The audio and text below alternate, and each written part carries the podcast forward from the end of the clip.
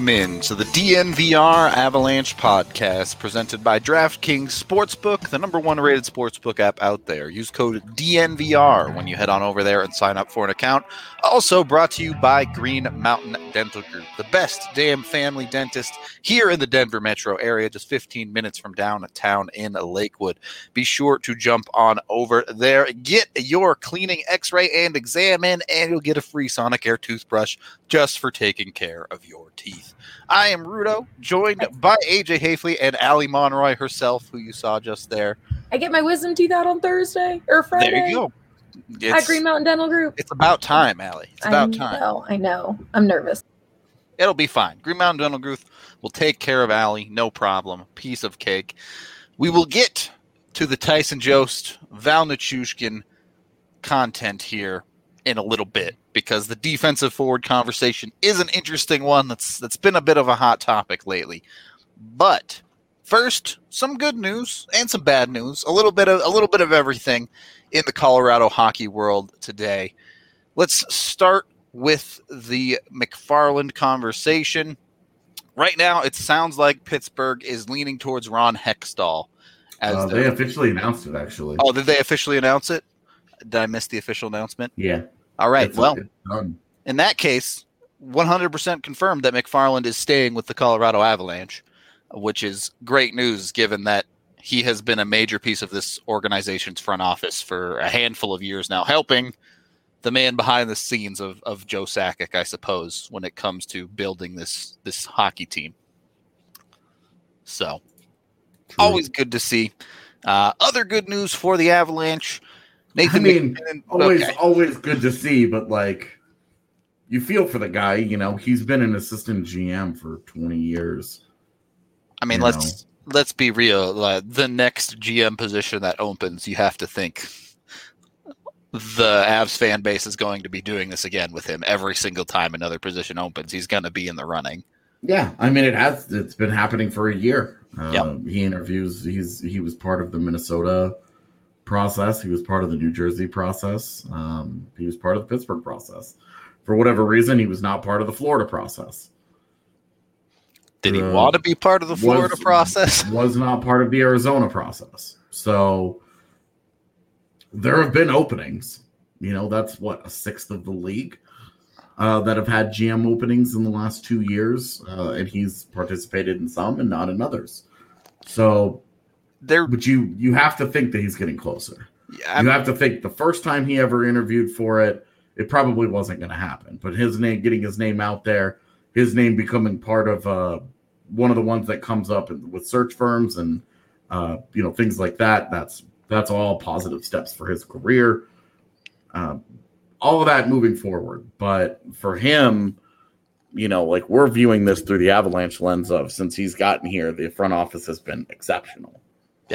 And you know well, how much credit you give to Chris MacFarland, well, well, you'll never know, but certainly has helped put his imprint on the organization and played a huge role in the Matt Duchene trade. So, you know, certainly from the Avs obviously yeah, don't break up a good thing unless you Yeah. have to. well, and this is where this is where the Sakic president MacFarland GM conversation always comes into play. But to be honest, I mentioned it on Twitter. The Avs have given permission for him to go interview three different times for the GM job. I don't think they would do that if they were trying to get him to be president or if he wanted to be GM in Colorado and was Sakic as president because their titles might change, but functionally, what would change? Right. You know, the MacFarland may just want his own chance to run his own shop, have his own program, do his own thing. You know, Yep. Um, career ambitions being what they are, he's worked his ass off for a very long time for a shot at this. You know, he he may not he may not want to play second fiddle to Joe Sakic forever in Colorado. Not to say not to say that there's an ego there, just that we don't know the personal motivations involved in this. We don't know the ambitions involved in this. We just it's purely speculative. Because we cover Colorado and because the people who listen to our show are Avalanche fans, everybody just assumes that people want to live in Colorado and stay stay in Colorado forever and work for the Avalanche forever and ever as long as they're any good at what they do. But we don't even know. Um, can we refund him? um, we don't even know. We don't even know what what everybody involved in this process actually wants to do. So I think it's just wait and see. And when the chips are down, somebody will make a move. Um, this has not been like with Chris Drury, who can consistently has pulled himself out of uh, GM searches and said, "I'm not interested in leaving the Rangers. I like what I've got going on here." And then they just made him, I think, associate GM, which Yeah. is just another title, Basically- assistant to the general manager. I mean, the implication of associate GM is the assumption that he's the man in waiting to become GM there, right? Yeah, So it's a little bit different. Uh, Spence, we appreciate the two one ninety nine donations. I think we talked about Sam Bennett yesterday, and that's about as as good as it's gonna get. keep them eyes peeled for some stuff later. There you go. AJ's always cooking up something in the kitchen over here. We might have more on Sam Bennett later, but we won't get into it um, on the show today. There you go. So keep your eyes peeled. Be sure to follow AJ Haefele on Twitter. Also, be sure to follow the DNVR Avalanche account as we are rapidly approaching 10k followers. Less than 200 to go now. So couple uh, couple of followers on DNVR underscore Avalanche help us get to that mark would be much appreciated. Just like liking this video and subscribing to the YouTube channel also helps us out a ton as we play the wrong graphic. There it is. That's the one we're looking for. You can hit the bell if you want to get notified every single time. I saw the the thumbs up and thumbs down. Got a little confused. I'm sorry. Close enough. Close enough. We were in the ballpark. Uh, other good news for the Colorado Avalanche. According to the man himself, Nathan MacKinnon is just fine. Good to Yeah. go whenever the Avs do step on the ice again. Yeah, So- he's been uh, he's been joining uh, a Fortnite streamer named Innocence, and uh, apparently on that stream said, "I'm good. I'll be available to play whenever our next game is." This is this is modern reporting. People get on your Twitch streams and Watch find out Twitch. the, find out the juicy details. Okay. Yeah. Uh, so obviously good news for the Avs whenever they do return to the ice there. Outside of that, leaving Avalanche hockey but staying in Colorado, a little bit of sad news today with Ralph Backstrom passing away, the man who engineered the creation of the Colorado Eagles back when the Central Hockey League was still a thing. Mhm. Uh, a lot of people I know, Eagles are very near and dear to them, especially up north in Colorado. So people who were who were fans of the Eagles long before I was, I'm sure know know Ralph a lot better than I do. But Yep, passed away over the weekend and was um, a huge part of. I mean, he's maybe the biggest reason that AHL hockey is in Colorado today. Straight up, it's he created the Eagles and helped build that culture of winning up there, which has remained to this day. Um, it's an interesting conversation that the Eagles have never missed the playoffs in their history through Mhm. every league they've ever played in CHL. Were they in the Federal Hockey League for a little while? I don't think so. ECHL and AHL. Yeah, Uh, the CHL, the ECHL, and the AHL, I believe, is it. Yeah. But either way, uh, someone that some of you might not know, but certainly a, a powerful figure in the local the Colorado hockey scene. Um, was a crazy good hockey player back in the day as well. But you know, More more news today. Um, just a crazy. It's been a crazy day. it's been a day. Um, Mikko Koivu randomly retired. Couldn't keep up in Montreal. Um, wow, what, what else happened? Uh, the um, the Flyers game got canceled. Yep. Uh, due to COVID issues. It's, Um, it's Brian been- Burke is joining Hextall in Pittsburgh. Uh, Bell canceled entire radio stations today in three cities. It's just Um, all without any without telling anybody, by the way. Just They just woke up Mapped it. today and were like, our radio stations in uh, Winnipeg, Vancouver, and Hamilton are done. So uh, keep this in mind the next time that they want to appear to be the people's champ with their Bell Let's Talk initiative. Uh, remember that they're full of shit and you should not participate in that anymore. Boom. Let them have it.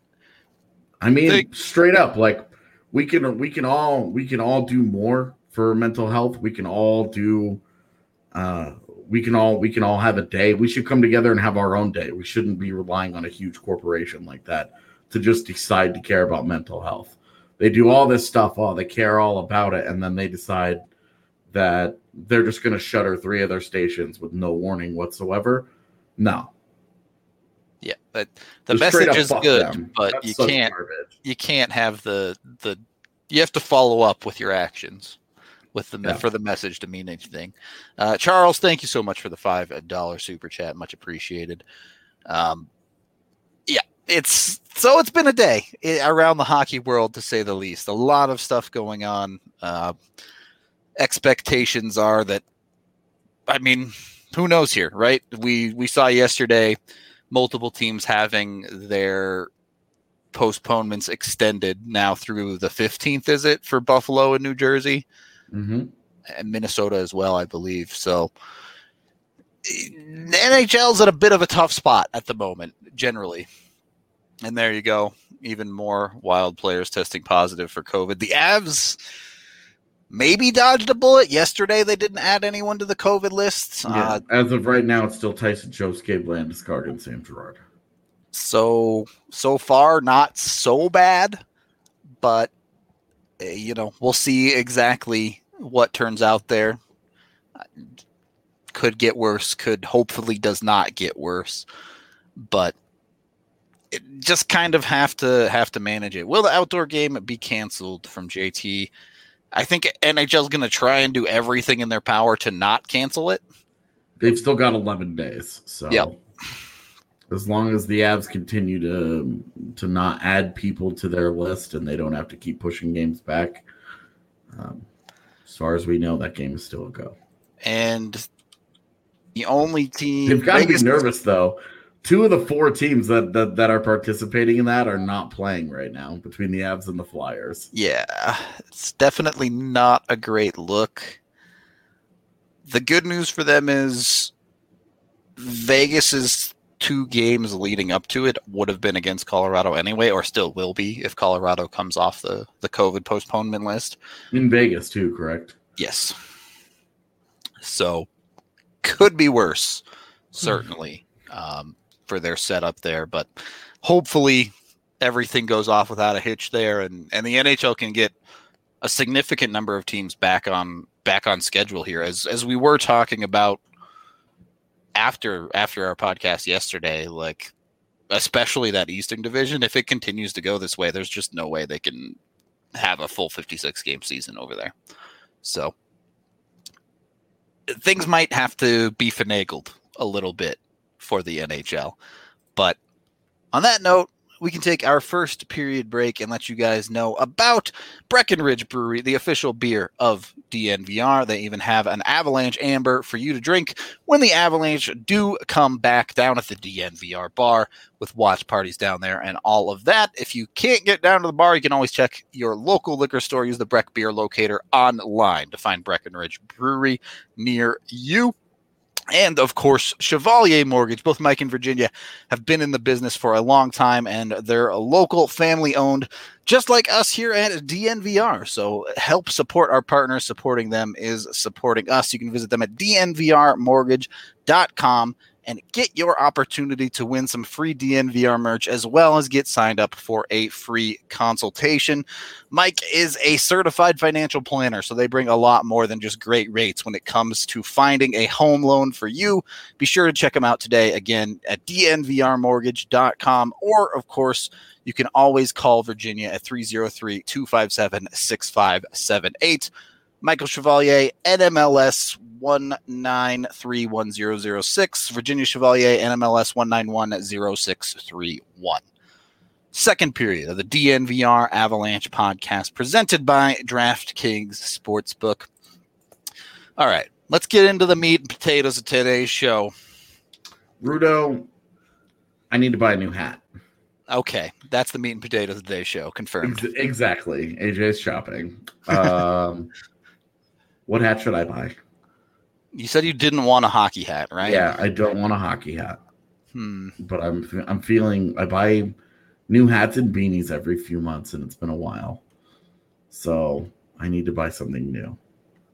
So I think whoever whoever comes up with the best idea in chat wins. There you go, chat. What hat should AJ buy for Yeah. not uh, non hockey related? Yeah, that that is not a that is not a hockey team because I own plenty of hockey hats. Buy a uh, buy a wow hat. Just one with the horde.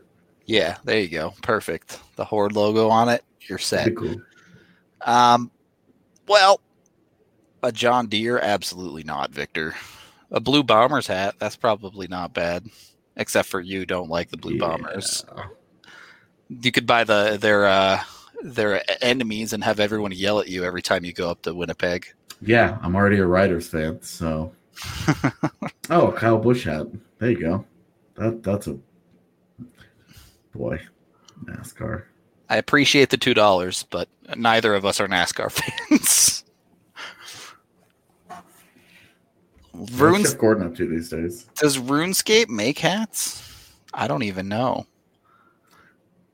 Uh, Um, that RuneScape still exists is dude it's like more popular than ever now like it's crazy out there all right liverpool hat not a big soccer fan myself but I don't know. aj which which premier league team do you even root for Chelsea. okay well you're not going to buy a liverpool hat then Nope. all right keep buying or keep giving us hat ideas since aj didn't seem sold on too many of those We're just getting warmed up here.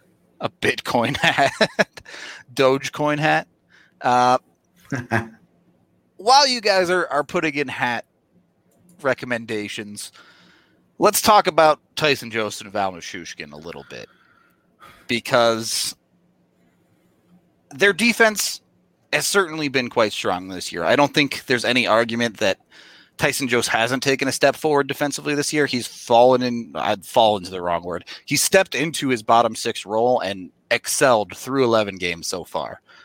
But He's blossomed. yeah, for sure. But we do have the chart that everyone has been sharing uh, around Twitter and such that we can bring up here for Tyson Jost.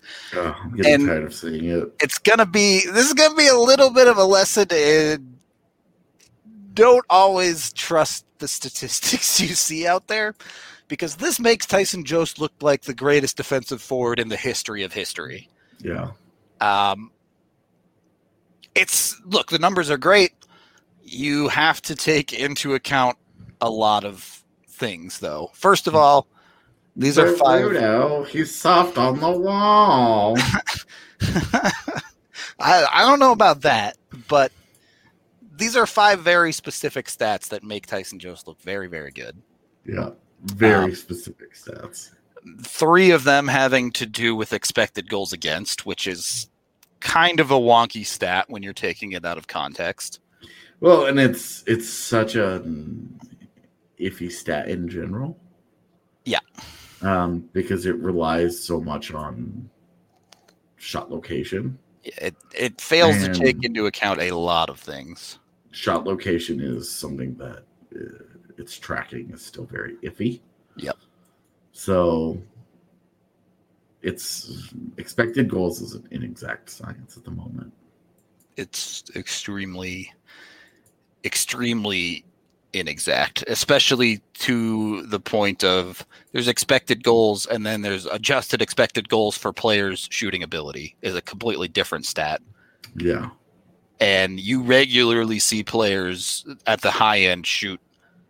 Double digits over their expected goals for. So Right. And for anybody that's looking at this right now, um, and if you're listening to this as a podcast, it's basically uh, five bars. Um, Mac completely maxed out in expected goals against per 60, five on five relative to teammates' expected goals against per 60. Again, very specific. Uh, high danger shots against per 60. Um, and then I don't know what FA is. Is this, Yeah, I'm actually it- I'm assuming sure. it's Fenwick against. that would make sense. But Um, but expected goals against um, divided by Fenwick against is sort of a again really specific. yeah, you're getting stat. into super specific stuff here. like Um, no one the, should be looking at that stat. the question is, is how meaningful is it? And then D zone giveaways, which Giveaways another stat that's tracked questionably at best. exactly. So uh, it's You know. it's and even if like even if you put value into these stats, you have to put it into context. Understand that Tyson Jost is playing a bottom six role here. He's not regularly stepping out onto the ice against the best shooters in the league, right? Here, the Avs have always matched up top line against top line. That's what they like to do. Tyson Jost is is playing great defense, but he's doing it against third liners, fourth liners, guys that probably don't have the best shooting percentages in the league. So yeah.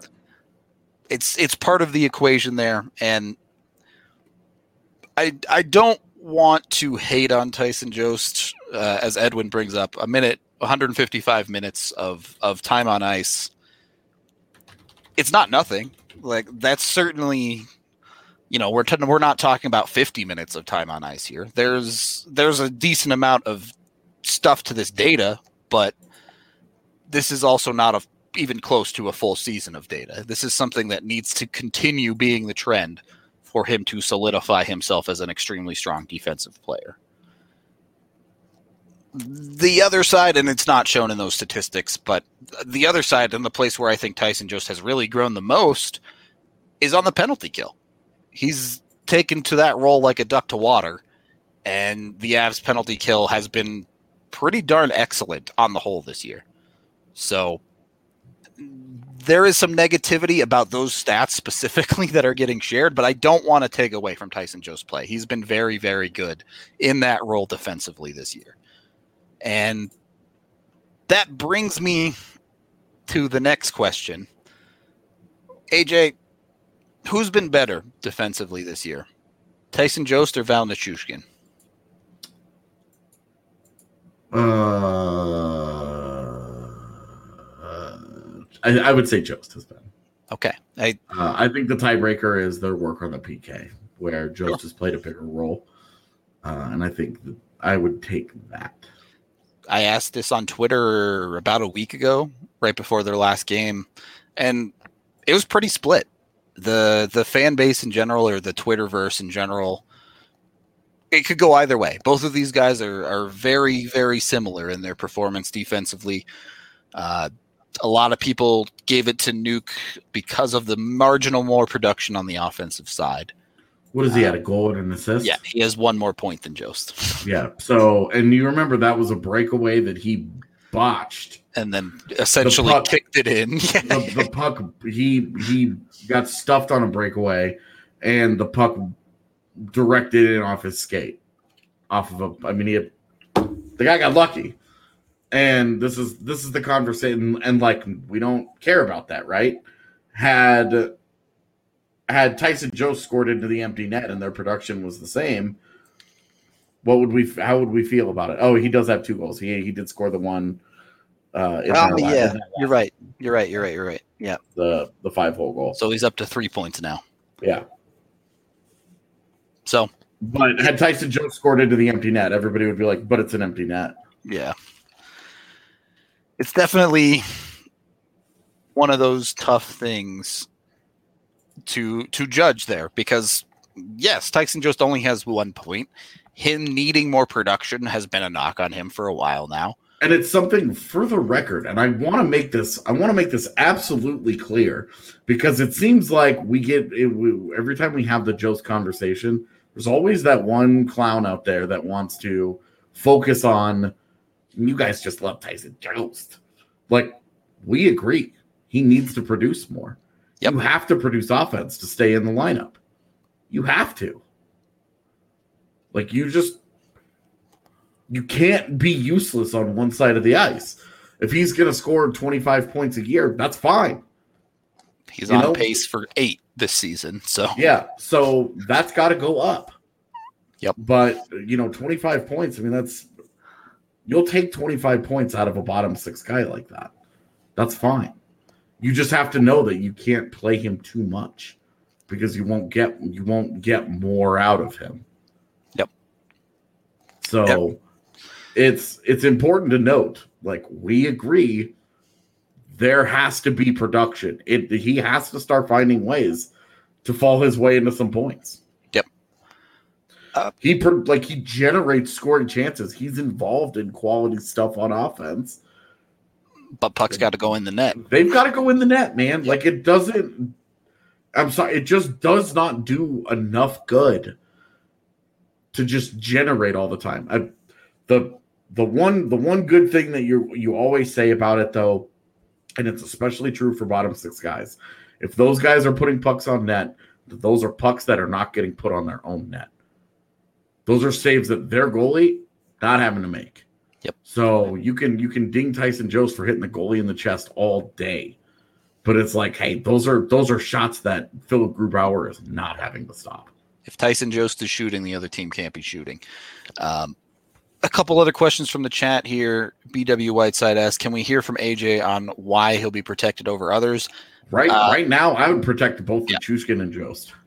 I mean, I think there's two factors to this. One, there's still a chance that he's not protected.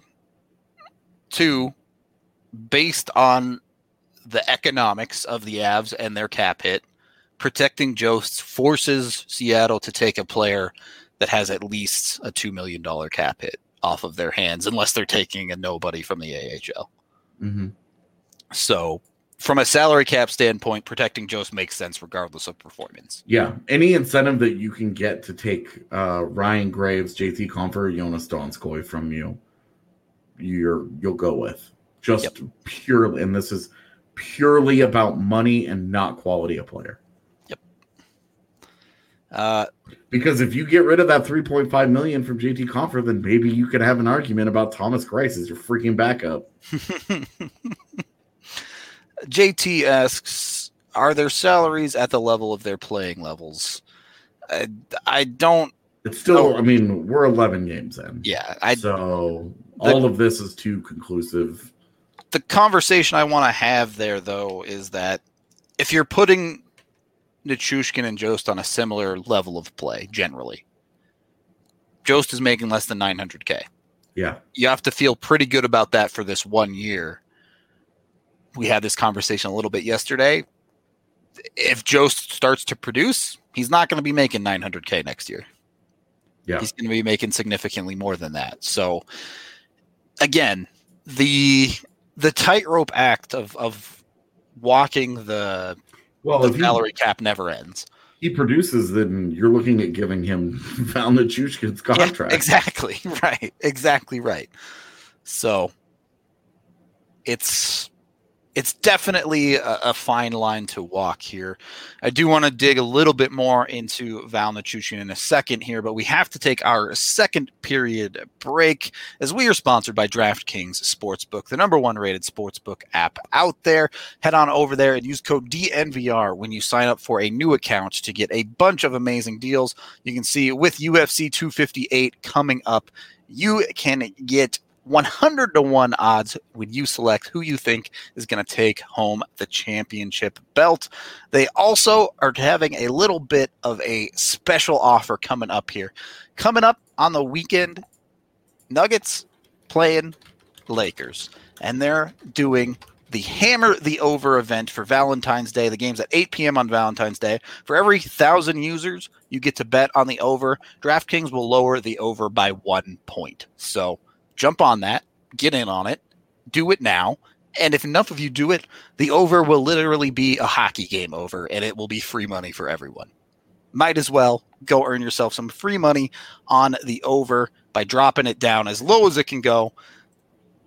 It's just bet whatever you can. You can bet 50 cents on this thing and you still count as an entry into lowering the over. So you might as well jump on it, get everybody some free money. Head on over, use hammer the over, hashtag hammer the over on social when you place the bet to let everybody know so you get more people going. All of a sudden, the over is like 60 in a basketball game and you have free money all the way around. It's a no brainer bet. Head on over to DraftKings Sportsbook for a limited time only. Use that DNVR code when you sign up to get all of those amazing bets and more odds boosts as well. Once you're all entered, you'll be good to go. Must be 21 or older, Colorado only. Bonus comprised of a first deposit bonus, first bet match, each up to $500. That's for the $1,000 sign up bonus, by the way. Requires 25x playthrough. Restrictions do apply. See DraftKings.com slash sportsbook for details. Gambling problem, call 1 800 522 4700. All right, third period of the DNVR Avalanche podcast presented by that DraftKings Sportsbook. Yes, the answer is yes. The the entire crux of the Jost criticism comes from his draft position. Yep. If he was drafted even even 25th overall, people wouldn't feel the way they do about him. But because he was a top 10 pick and they used the 10th overall pick on Mikko Rantanen and Tyson Jost, you get compared. It doesn't matter that Jost is one of the better players from a really mediocre draft class. Like that, it, it does not matter. That context gets ignored. Uh, that uh, there are 10 teams that drafted in the top 20 of that of that first round who would kill for Tyson Jost. Yep. Because that draft was so weak. I've I've been told by our producer that the over for the, the Nuggets game is already at 34 points. So you're literally just winning free money at this point if you go bet on that. Um, Drew asks over under five more games until a spinny goal. AJ, we haven't seen one yet this year. Think the Avs are due for one? Outdoor game spinners? Sure. AJ, AJ, not going to put his name out there strong on the spinny goal, but I mean, they always they they they fall out of the sky. yeah, for sure. Like they're just not a thing that you can make happen on a regular basis. For me, it's instead of spinny goals, just just ask about Sam Girard, how many broken ankles he's caused with the with the tornado. Yep. That thing is.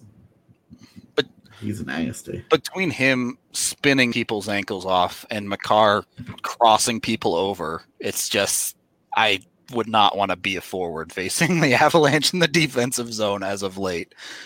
Um, You know, I'm not sure that Sam Girard would be the best D man from 2016. I'd have Um, to look. I mean, you've got the Sergachev conversation, uh, Charlie McAvoy, Jacob Mm. Chychrun. McAvoy. I, I I might put Sam over Chychrun, but I don't- would be tough. I, I think I would put Chychrun and, and Girard in the same caliber. yeah. hmm Yeah, definitely not. But I think. McAvoy would probably McAvoy and Sergachev. McAvoy for sure would be my top choice. Sergachev would probably be on the same level for me as as Girard and yeah, well. he maybe gets the like half tier between McAvoy and and Girard. Yeah, the the thing that Girard has over Chychrun is health. But if Chychrun has that moving forward, then it doesn't really matter anymore. Yeah. But for like the first like three years, Chychrun just couldn't stay healthy. Yep. But uh, taking a top three four D in the second round, and then ultimately the Avs ended up trading for him. Yeah. Not bad, not bad at all. Uh, I did want to get a little bit more into Nichushkin here. We have his stat profile that I just want to bring up just to show. Look, we've agreed that they've been pretty similar defensively. This looks drastically different for Nichushkin. This is why don't trust expected goals against. Okay. Well, I think the what what is interesting here is the high danger shots against. Yep. Because the majority of high danger chances are created from the outside in. Yep. And both of these guys are playing predominantly, they've been playing at wing, with Jost playing a little bit of center. Oh, Uh, yeah. in those last couple down of mostly. games. Yeah. but predominantly at wing. And so that means that these guys, uh, Jost is doing a better job at shutting shutting down play keeping Um, it to the perimeter. Yeah, Exactly, and, and they're getting in on Nichushkin a little bit more. Yep. So, uh, and I think uh, the the the most surprising one here is the relative. Um, Yeah. Nichushkin was fantastic there last year. He was awesome, and him him getting rolled in this, Relative to in this teammates, right now. Yeah. relative to his own teammates, I, I'm just I'm surprised by that. it is a little bit surprising. There was also the factor that Nichushkin, at least for a couple games there, was even up on the second line for some some shifts at least, maybe not a full game, but I do think that's part of it. On the other hand, I do think he's been quite solid. Another guy who's been lights out on the PK for the Avs, especially with the injuries they've had. So it's it's tough to quantify that exactly. Again, it- when you look at possession metrics, both of them are rock solid when it mm-hmm. comes to getting the Avs the puck and maintaining possession, etc. But I don't actually is Nichushkin's PDO. I, I should have checked this before the show. I can check it later. Um, I'm not sure if Nichushkin's getting a little bit more PDO or or if I know Jost was right around 100, so that would be expected. But in any case, both of them have developed into solid bottom six defenders. But my question is is it even possible to rank them with some of the best forwards in the league? I could can you have a conversation about either of them being top 10 defensive forwards? I so I I struggle with this a lot. Yeah. Um because I don't teams play different systems with different roles and they have different teammates and they're playing against different competition. Yep. And I think trying to match up Tyson Jost's role with the role of I don't know, a random forward on Philadelphia. Sure. It it gets very It's- muddled. Right. Like it's it's so difficult to do because their usage is different and you can't really adjust for that. Like you you can to an extent, but you just can't definitively do it. And it's such a tough it's such a it's such a tough thing to do year to year. Um this is where the underlying stuff, you know, all the fancy charts and graphs and all that are great because they really give us an idea of who's excelling in their roles um, defensively. I think it's it's it's really useful, but it's it really is it's so hard to compare jobs across the league. Like, you know, you look at you look at top centers and Aleksander Barkov, um, Sebastian Aho. Those guys get rated as some of the best two way forwards, two two best two way centers in the NHL, and they're they're a little they're a little overrated because defensively they get chewed up a little bit. But then you think about the fact that they are playing against the absolute best all the time. when they play 15 minutes plus a night against Nathan MacKinnon at five Right. on five. Like, They're gonna get gonna- scored on sometimes. You're gonna lose some. And that's you know, and it's different because Val Nichushkin is playing with JT Compher and Joonas Donskoi. At you know, they're going out there and they're playing against Minnesota's third line. I don't even know who's on that line anymore. Couldn't I could not guess what the center is on that line, to be honest with you. No concept of it, right? Probably like Eriksson Ek on the wing or something. Yeah, I don't know. Um, I I mean honestly, I wouldn't even know at this point who is who Minnesota's matching up third line. Yeah. Which is Uh, funny because they just played three games against Minnesota, and for the life of me, my brain just cannot. Yeah. Well, Minnesota, uh, whoever Minnesota's third line was, is on the COVID protocol list now. So just Third, their third line in the last game, um, and this I only say that this is their third line because this is what it's listed officially from their lineup sheet. Was Jordan Greenway, Joel Eriksson Ek, and Ryan Hartman. So there you go. I got one right. Yeah, their lineup sucks. I don't know what a Gerald Mayhew and a Luke Johnson are, but they're in the top six apparently. Michael, thank you so much for the super chat. Much appreciated. If you're coming into town, let us know when you're heading down to the DNVR bar. We usually do our post games live from the bar, so be sure Missed to the bar all of a sudden. yeah. If if you're heading down there, shoot us a DM and, and we'll stop by and say hi to you for sure. Um, yeah. Other than that, it's someone brought up Nichushkin finished eighth in the Selke conversation last year, which for a winger is honestly pretty impressive. It's very very mm-hmm. hard for a winger to win that award. It, the Avs it's it's weird, right? Because everyone thinks of the Avs as this high octane offensive team that go go go goes forward, but we've seen between the bottom six that they've built with a Jost and a Chushkin when healthy, guys like Calvert and Bellemare who play very low event hockey. Philipp Grubauer was facing 20 shots a night for a for a five game stretch there. The Avs were were pretty darn dominant, and granted, some of that has to do with having a defense of Girard, Makar, Toews, Byram, EJ. The list goes on. We've talked Yeah. about their defense arguably being the best in the league. The the Avs are just a tough nut to crack on the whole this year. So I it's looking good. I, when the Avs are healthy, at the very least, it's looking good. When you're talking about guys that play this heavy defensive style, as in Jost's case, a fourth liner when the Avs are healthy, it's hard to have too many complaints, right? I don't, at least. Yeah. So, uh, it's. I mean, face-off wins are only matter when they matter, right, Paul? Yeah. Face off wins only matter situationally. Yeah. So, Like people have done the work on this and it's it's old work too. It's not even new work. This is like five, ten years old now. the last I think 2016 was when I when I read maybe the most like definitive um where they they were like, oh no, There's, winning a face off winning a face off in the offensive zone increases your shots. Like if, if you get a sh- it increases your chance of getting a shot in the first five seconds of a face off win. Otherwise it does not do significantly anything for you. Yep.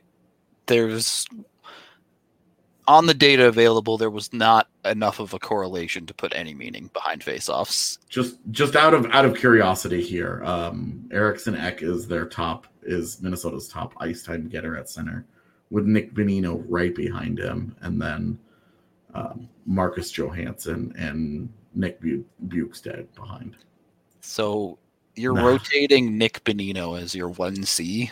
I mean, any of those guys should. None of those guys should be in the top six. Yeah, that's pretty yikes. That's Yeah, with Victor Rask all the way down there, who had those couple of nice games against the Avs, and it was like, okay, yeah, it's it's pretty wild to see that the Avs are, are icing a fourth line center that you don't mind playing against Minnesota's top line center. But yeah, two teams in two very different situations, to say the least, on that front. Um, yeah, yeah. where let's let's have this conversation really quick before we end up the show today. And I know you just talked about how hard it is to compare roles, but I'm gonna make you do it anyway. Uh-huh. I mean, Gabe- the world is always making me do stuff I don't like. So Gabe Landeskog, the defensive forward that at least the three-headed monster leans on, right? He's the one doing the heavy lifting defensively for the Mhm. most part on that line. Where does he fit in on the Avalanche as a as compared to Val Nichushkin and Tyson Jost? Is is Gabe Landeskog's five on five defense as important as what Tyson Jost and Val Nichushkin are doing plus their PK role? repeat the question. How important is Gabe Landeskog's defense compared to the role that Nichushkin and Jost are playing? Is It's important. I, I I know it's important, but does do Jost and Nichushkin keep up with Landeskog because of their PK role, or is Landy having to go out against those top line players every night and and be that guy more important to the Avs? Uh, I, but I think Landy, um, because the quality of competition, um, he also like moonlights as their defensive center sometimes. Yeah, he Now MacKinnon takes the face offs gotten- at least. Yeah. MacKinnon's gotten better defensively in the last couple of years, so Yep. this is like less true than it was a few years ago. Yep. And we still, we still, the conversation around it is still like, Landy does all the heavy lifting. It's not really true anymore, but he is, also- he's very much their glue guy still. Hashtag Um, Landy's not a center. Yeah. And no, I would not play him there. or Rantanen for that matter. But I would be more tempted with center. I would be more tempted with Rantanen. Um, You, I mean, the creative passing ability, at least offensively, you can Yeah. lean on with Rantanen a little bit, right? But well, and the size and the way that he can just drive the center of the ice, I think would change things up. And with Landy, I don't know that um, him coming through the neutral zone with the puck is something that I'm as comfortable with in terms of driving play, just Yeah. raw driving it. Um, but not the point. Um, yeah, I don't. Um, Landy's. I, I I think Landy the the what he does is more important because the league is full of guys in bottom sixes that that have defensive roles. You know, and the matchups and whatever we could talk about how they're all different and all that, but ultimately, like the league, every team is paying guys because they're defense first forwards where they they're just trying to squeeze the water from a rock, you know. Yeah. You get the blood from the stone with a with a 22 points or whatever whatever they got from Pierre Edouard Bellemare last year where it was like, oh, career high level stuff for sure. yeah. And it was like 20 some odd points. Yep. It- so and yeah, it's it's legitimately very very tough. We we mentioned it earlier. When you're paying a player 800k and you get 15 points out of them, it doesn't feel great, but it feels a whole lot better than when you're paying a player 2 million and you get 15 points out of them. yeah. So Yeah, I the thought value that- proposition as well, The second year on Nichushkin's contract made me a little Um, spooky. It Yeah. made me a little uncomfortable, um, just because I think you need to dangle that carrot as often as you can Yep. for the depth guys of playing for the contract. Um, and and we're seeing like Nichushkin has taken a huge step back offensively this year. Yep. Where he's he's it, it's not like last season there were there was a whole like six week stretch where he was creating he was just in the middle of everything It's and it felt like he was never going to score again and then he did and then the goals just kind of dropped after that it just started making sense it's such Um, a different this year the the feeling is the puck hits a stick and the play just dies. Yeah. Like well and you just look at that breakaway goal that he scored as Yeah. a great example of how Yep. his year is kind of gone Yep. um the the goal that he scored against minnesota where you know he went five hole that's just him going to the net. That's just good hard work and you know beating a goalie. That's great. Uh, you'll take you know, that's repeatable. That's something he can do. That's that was in, it is super encouraging. I was all about i'm all about that right? Like i'm not gonna ding any of that. But that breakaway goal breakaway goal killed me because it felt like the most Nichushkin thing ever. He makes a great play creates a little bit of something and then boofs it gets really lucky at the very end of it and it goes in and it's like cool we're here. You'll you'll absolutely take it. You don't apologize for success. But it, that that one yeah. Ooh, a bungee hat might be cool. a bungee hat would be cool. Um, just due diligence here since it's been bugging me since I talked about it. Tyson Jost's PDO 1.01, Nichushkin's PDO 0.95. So Nichushkin's a little on the low side. His on ice save percentage is only 89.8 at five on five. So maybe a little bit of a goalie factor there going on in his uh his numbers. But either way, I, I guess we're wrapping up. We can move into our final thoughts here on the show, AJ. Avs don't play for at least five more days. I guess five more days would be the day they could play, right? Uh, A what 5 p.m. game in Vegas. Yeah. Yeah. What uh what do you do if if you're Colorado here, given that you haven't played in a week? You'll have two days to practice, one one day of practice realistically before you're back in. Is, is there a major effect there? Should we expect sloppiness when they come back? Yeah. Okay. I'm expecting this Vegas series to not go particularly well. Be a little bit messy. Yeah, I if mean Vegas continues, if they if they get to keep playing and they're in rhythm, and they're playing a Colorado team that just took a week off, and there, I expect there will still be, you know, we don't know what Erik Johnson and Devon Toews are up to. Yeah. Um, if those guys are still out, then you know McKinney coming back will obviously be helpful. There's a world where if Girard's still on protocol, Yeah, if Girard can't go and Toews can't go and Johnson can't go, they're in trouble. their defense is Makar, Byram, Graves, Timmins, and then it'd be like Patterin and Patterin and McDonald. McDonald, yeah, and then maybe Gilbert yeah, that's involved in that. pretty yikes. yeah.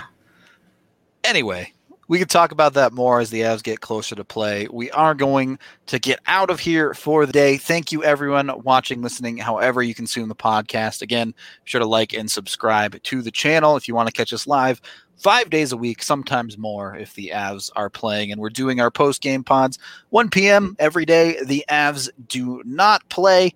We'll wrap up here with Strava Craft Coffee, the CBD infused coffee that has really changed lives.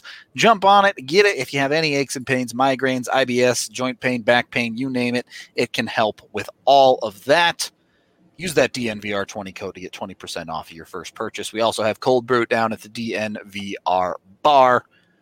That's going to do it for us. Thank you again, and we will talk to you guys tomorrow.